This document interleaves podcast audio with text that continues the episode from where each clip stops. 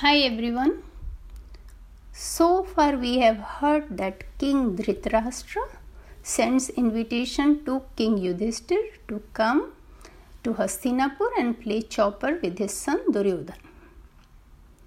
Vidur, who carries this message to Yudhishthir, asks him not to agree to such a game as Duryodhan and his uncle Shakuni are incapable of friendly or a fair game.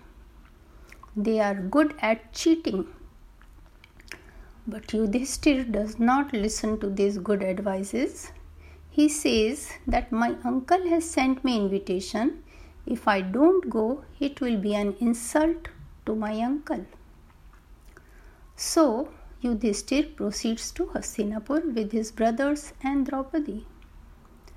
They are received warmly, and next day board game was set. But opposite Yudhishthir sits Duryodhan's uncle Shakuni. Yudhishthir raises objection that he has come to play with Duryodhan.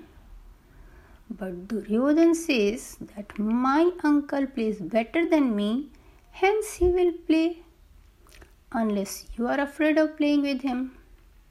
Yudhishthir, being Kshatriya, does not be- believe in saying that he is afraid of anything, so he agrees to play with Shakuni.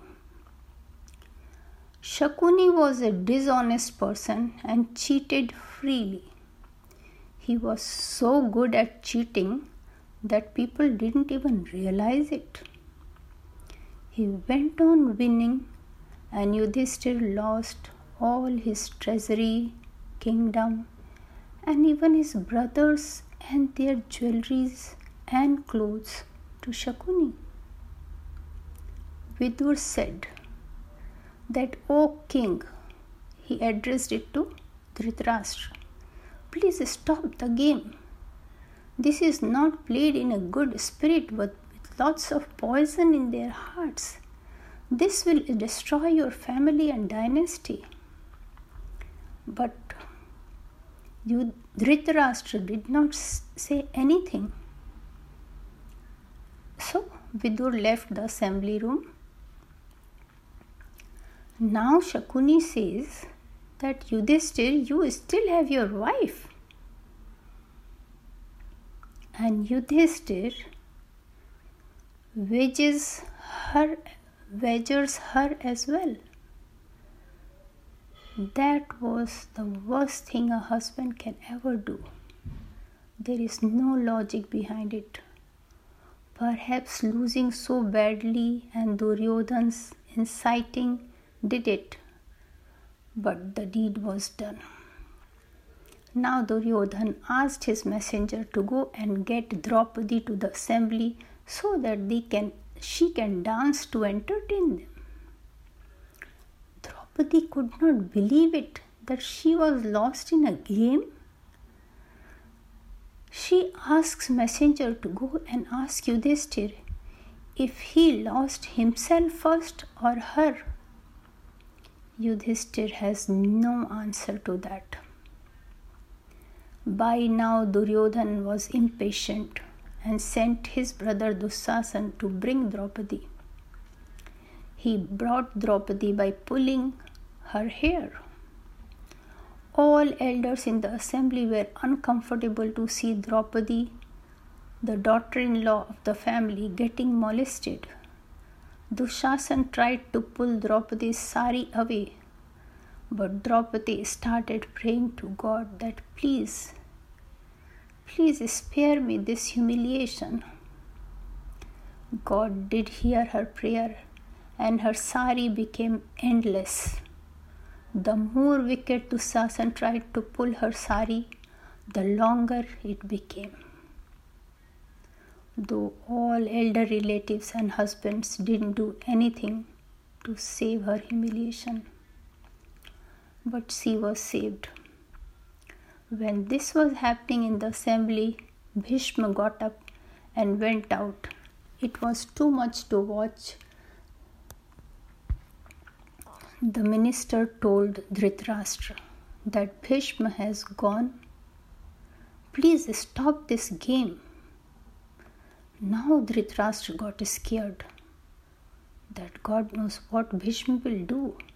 So he immediately announced that everything must stop right now. I am sorry that our daughter in law had to go through such horrible situation and ask for her forgiveness. I request Pandavas to take back everything and go to their kingdom. Draupadi said that Dushasan has pulled her by her hair, so now she will tie her hair only after washing it with Dushasan's blood.